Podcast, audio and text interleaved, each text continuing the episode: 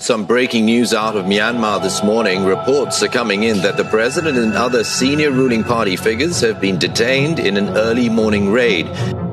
It is absolutely unacceptable uh, after uh, elections. Uh... Barma vyhlásila výjimečný stav. Vládnoucí strana tvrdí, že armáda provedla vojenský převrat. Vojáci ráno zatkli nejznámější političku v zemi a nositelku Nobelovy ceny za mír, Suki. Za nového vůdce země se prohlásil stávající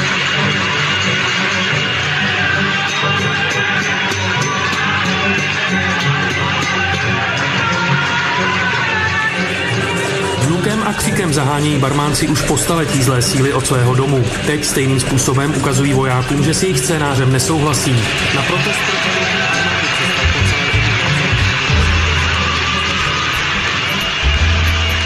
Do Barmy, jinak také Myanmaru, proudí výzvy k propuštění vůdkyně vlády a bývalé politické vězenkyně Aung San Suu Kyi. Barmská armáda ji zatkla a obvinila poté, co se vojenská chunta v pondělí během převratu chopila moci a v zemi vyhlásila na rok výjimečný stav. Jak prožívají události sami barmánci? Co očekávají od příštích dnů? A proč došlo k puči právě teď?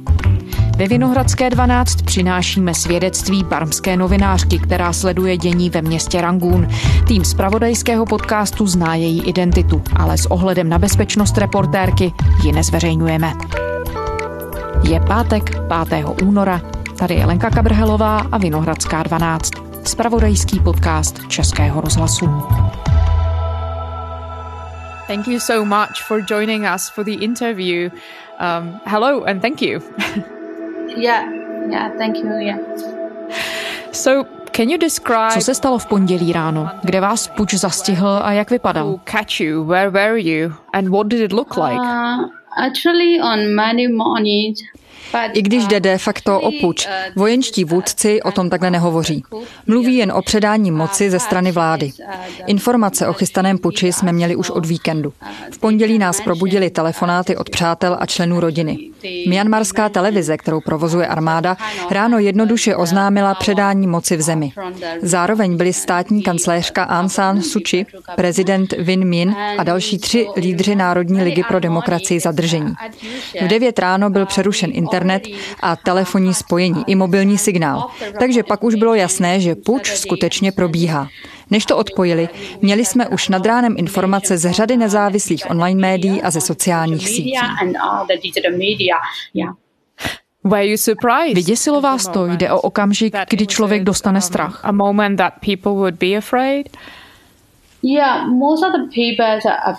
Většina lidí byla vystrašená a většina to nečekala. Mě to úplně nezaskočilo. Dostala jsem už v pátek mimo záznam informace, že z kraje týdne můžeme očekávat něco jako půjč. V průběhu minulého týdne ve čtvrtek, v pátek armáda vydala prohlášení, které bylo značně umírněné o tom, že probíhají jednání. Říkali jsme si dobře, jednají, diskuze je lepší pro všechny strany. Lidé si nemysleli, že to skončí pučem. Proto, když v neděli kolem desáté hodiny večer armáda přišla s velice tvrdým prohlášením, většinu lidí to hodně překvapilo. Říkali jsme si, že to asi bylo míněno jako upomínka pro zahraniční diplomaty a mezinárodní společenství, protože v pondělí měl poprvé po listopadových volbách zasednout nový parlament, který měl stvrdit novou vládu. Takže lidé to nečekali. Já osobně tak zaskočená nebyla. Po tom posledním armádním prohlášení jsem si říkala, že to asi na zítří opravdu vypukne. A většina lidí měla strach, protože máme zkušenosti z minula, z let 1962 a 1988, kdy se do lidí střílelo.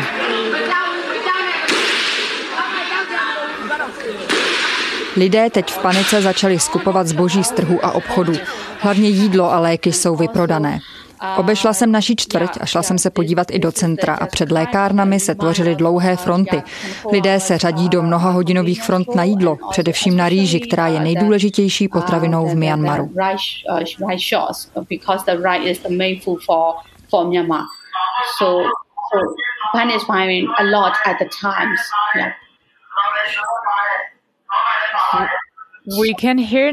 Slyšíme za vámi hlasy. Můžete popsat, co se kolem vás zrovna děje? Jak to vypadá? Je v ulicích armáda? Is there military on the streets or if, if you can take us there maybe and describe what's happening around you? Now you had uh, the one of uh, the boys, right? To, co slyšíte, jsou pojízdní prodavači. Mají bicykly s amplionem a prodávají chleba. Oh, Takže to není demonstrace. Ta zrovna skončila. A jak to tedy ve městě vypadá? Můžete se volně pohybovat a mohou lidé cestovat po zemi, anebo armáda pohyb omezila? V tuhle chvíli se můžeme pohybovat volně. V Rangúnu, největším městě země, je možné armádu zahlédnout, ale tolik vojáků tu nakonec není. Proto starší lidé říkají, že je to tentokrát jiné, že to není jako v roce 1988. Zatím můžeme používat internet, dokonce se na něm objevují různé kampaně, to je docela zvláštní. Můžeme se svobodně pohybovat v rámci měst, ale nemůžeme z města ven. Tam už je pohyb omezený. Vojáci nařídili zablokovat po celé zemi sociální sítě Facebook, WhatsApp, Instagram a Messenger, aby zkomplikovali výměnu informací. Jak jste zmiňovala, Aung San Suu Kyi byla hned v pondělí zadržena a teď už tedy víme, že byla policií také obviněna. Víme z čeho a jak vážná ta obvinění jsou. Uh, Tohle překvapilo i mě. Teď byla skutečně obviněna jak ona, tak prezident. I v tomhle případě se informace o těch obviněních objevily už dřív, ale mysleli jsme si, že jde o fámy. Ukázalo se ale, že je to pravda. Byla obviněna z porušení pravidel o dovozu a vývozu a z nezákonného držení komunikačního zařízení. Ona používá vysílačku, když mluví se svou ochrankou. A na tuhle vysílačku nasadili ten zákon o importu a exportu. V tom policejním dokumentu se praví, že si to přivezla ze zahraničí v rozporu s tímto zákonem. Uh, a jak závažné to obvinění je? Můžou jí za něco takového zavřít? Možná. Ale podle názoru mého i dalších lidí jsou tyto zákony zneužity. V Barmě máme legislativu, na jejímž základě by mohla být stíhána za své politické kroky. Ale když obžalujete bývalého politického vězně z pašování, snižujete tím jeho důvěryhodnost. Porušení zákona o dovozu a vývozu se dopouštějí obyčejní zlodějíčci, ne političtí vězni. Na mě to působí tak, že se tímto způsobem snaží snížit její důstojnost, status, omezit její vliv. A víme, kde se v tuhle chvíli nachází, cokoliv o jejím osudu? Nebo je obtížné tyhle informace získat? Ano, je to obtížné, ale jeden z vůdců Národní ligy uvedl, že Aung San Suu Kyi je držena ve své rezidenci, že jde o jakési domácí vězení. A podobně na to má být i prezident Win Min. Jak obtížné je pro vás, novináře, získávat za téhle situace ověřené informace, dostat se kam potřebujete? Jaká panuje vůbec atmosféra v zemi? Novináři v Barmě byli šikanováni i dřív, tak jak citlivá je situace pro vás teď? Situace je skutečně velmi citlivá. Já jsem v Rangúnu. Můžeme využívat mobilní telefony a různé komunikační aplikace. Novináři mají volný pohyb i v hlavním městě Nejpitu. Mohou se dostat před budovu soudu a podobně. To je jedna věc. Druhá je, že nezískají žádné informace. Navíc soudní líčení je jen přes video, takže nevíme, co se děje. Není například problém vyfotit si příslušníky či stanoviště armády. Rozhovory s lídry Národní ligy pro demokracii se zkratkou NLD lze ale dělat jen přes mobil nebo přes internetové platformy. Situace je tedy napjatá a pro novináře je obtížné získávat ověřené informace. Takže zprávy i fámy se šíří především přes sociální média a od člověka k člověku, šuškandou. Vzhledem ke zkušenosti, kterou novináři v Barmě mají z minulosti, panuje třeba obava, že by mohli být umlčováni a trestáni za schromažďování ověřených informací.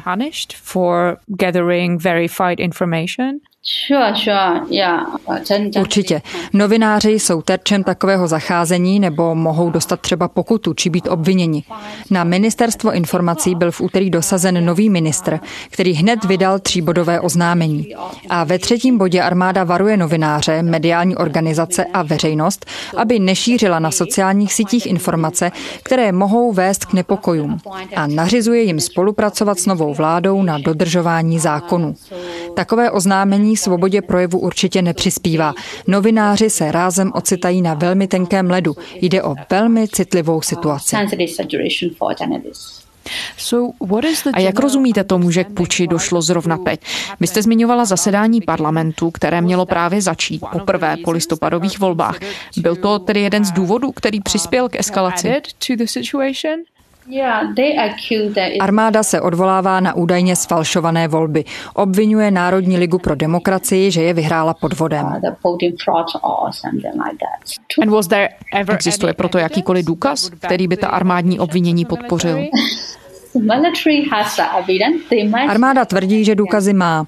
Pořád opakuje nesrovnalosti v hlasovacích seznamech v řadě volebních okrsků. Rozdíl, o kterém mluví, je prý víc než 10 milionů hlasů. To je jejich důkaz, ale veřejně neukázala nic. Upřímně myslím, že k určitým podvodům během volebního dne skutečně docházelo. U volební komise si na ně stěžovali kandidáti jiných stran, hlavně strana svazové soudržnosti a rozvoje. A armáda jejich argumenty využila. Nezávislí volební pozorovatelé ale žádné nesrovnalosti při hlasování nezjistili, je to tak? Nenašli. Vydali své závěrečné zprávy a potvrdili vítězství Národní ligy pro demokracii. Armáda v Barmě se vzdala moci ve prospěch demokratické přeměny země v roce 2011. Co se během té dekády stalo a jaká byla v té době role armády ve společnosti? Období mezi lety 2011 a 2015 je označováno za období demokratizace, přechodu k demokraticky fungujícímu státu. Ale je zřejmé, že o plnou demokracii nejde. V parlamentu například sedí nevolení zástupci armády, její vrchní velitel jmenuje několik ministrů. Od voleb v roce 2015 ale můžeme říct, že máme civilní vládu, svobodu slova a základní demokratické hodnoty. Vítězem nedělních voleb v Barmě se podle očekávání stala Národní liga pro demokracii, v jejímž čele stojí nositelka Nobelovy ceny za mír Aung San Suu Kyi. Konečné výsledky sice ještě oficiální místa nepotvrdila, mluvčí vítězné strany ale uvedl, že Národní liga získala víc než 70% parlamentních křesel a je tedy schopná sestavit kabinet. Dosud vládnoucí strana svazové soudržnosti a rozvoje uznala svou porážku. Tedy až do pondělního puče. Zmínila jste ale roli armády v těchto letech. Její moc se de facto nijak nesnížila. Mají zajištěno 25 25 křesel v každém parlamentu a také drží ministerstvo vnitra a další silová ministerstva. Jako občanka a i jako novinářka si troufnu říct, že oni svou moc nikdy nestratí. Proto se teď také lidé ptají, proč vůbec potřebují půjč, vždyť moc mají tak jako tak, nikdy oni nepřišli.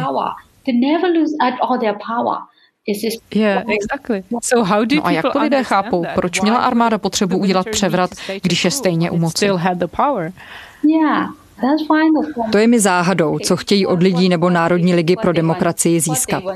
Můj čistě osobní pohled, podložený informacemi, které jsem získala mimo záznam, je, že Národní liga pro demokracii minimálně těch pět posledních let armádu opomíjela, málo si jí všímala a armáda znovu zdivočela. Teď chce mít hlavní roli a plnou moc. Také se domnívám, že by armádu ani ve snu nenapadlo, že strana Suči, Národní liga pro demokracii, vyhraje volby tak jednoznačným způsobem. Mně osobně se nelíbí vše, co Národní liga pro demokracii dělá. Souhlasím s některými kroky, s řadou dalších ale ne. Například pokud jde o mírový proces, tedy celonárodní diskuzi o tom, jak vyřešit desetiletí trvající konflikt mezi vládou, armádou a etnickými menšinami, nebo národní dohodu o příměří nevěří. Nicméně Národní liga pro demokracii tyhle volby opravdu vyhrála úplně jednoznačně, navzdory tomu, že se řada lidí bála jít hlasovat kvůli koronaviru. Armádní představitelé ovšem vystupovali velmi tvrdě už před volbami, dokonce se už tehdy zmiňovali o možnosti převratu, čímž dosáhli přesného opaku toho, co zamýšleli. Vyvolali obrovský hněv, který pak lidé vyjádřili ve volbách. Voliči si řekli, opravdu musíme jít hlasovat, protože žádný další puč nechceme. Takže volební účast byla mnohem vyšší, než se čekalo a mnohé ten nečekaný zájem voličů zaskočil. A jak reagují lidé tedy teď? Jak jste zmiňovala, volby se vyznačovaly vysokou účastí, s velikým předstihem, v nich zvítězila vládní Národní liga pro demokracii. Její lídrině Aung San Suu Kyi je v zemi obrovsky populární a lidi vyzvala, aby se armádnímu převratu nepoddávali. Co na to lidé tedy říkají? Chovají se podle té výzvy? To je těžké. Objevila se tu online výzva nazvaná 72 hodin ticha po převratu. Lidé si ale nejsou jistí, kdo přesně za tou kampaní stojí. Zatím se veřejnost chová poslušně. Lidé Aung San Suu Kyi a její straně věří.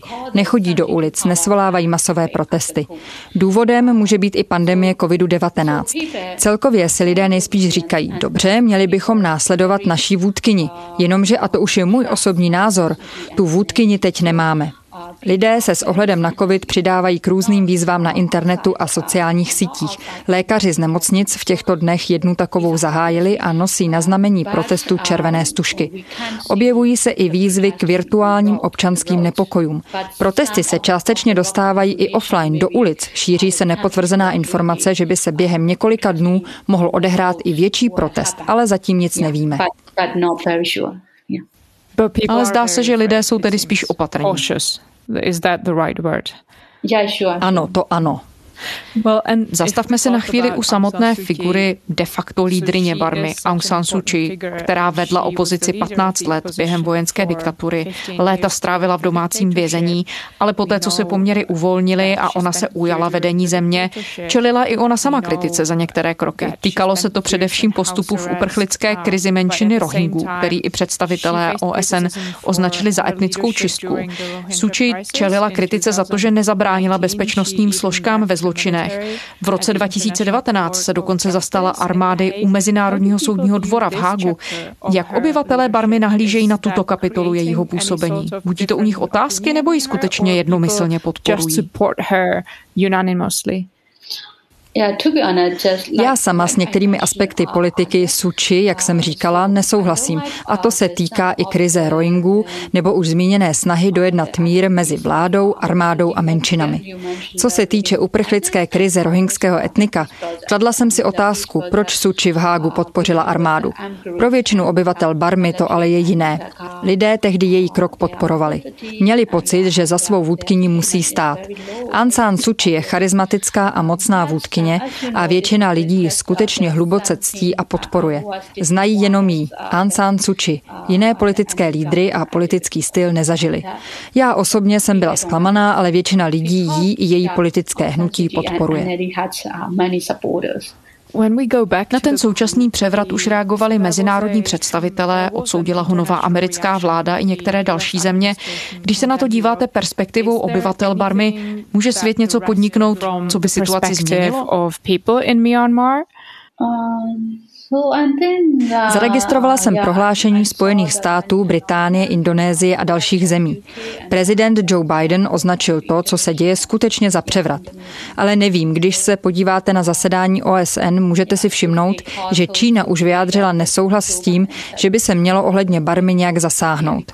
Dokonce se objevují informace, že barmská armáda mohla čerpat jistou podporu od Číny, možná i od Ruska.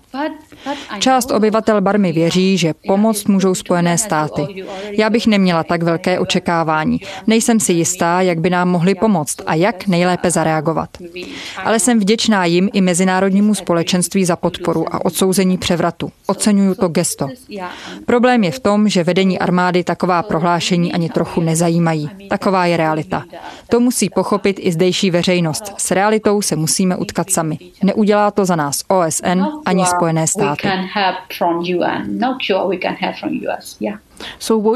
Co teď lidé očekávají za další vývoj? Co se podle vás stane v příštích dnech?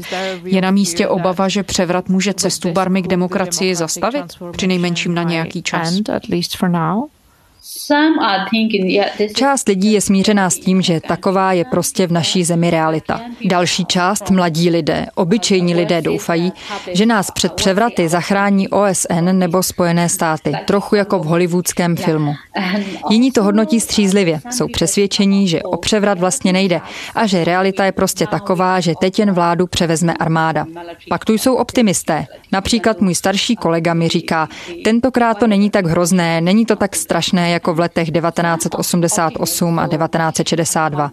Lidé se dívají na prohlášení armády, které je v podstatě vyhlášené na rok, slibuje uspořádání nových voleb a říkají si, dobře, možná rok 2021 nebude tak strašný jako 1988.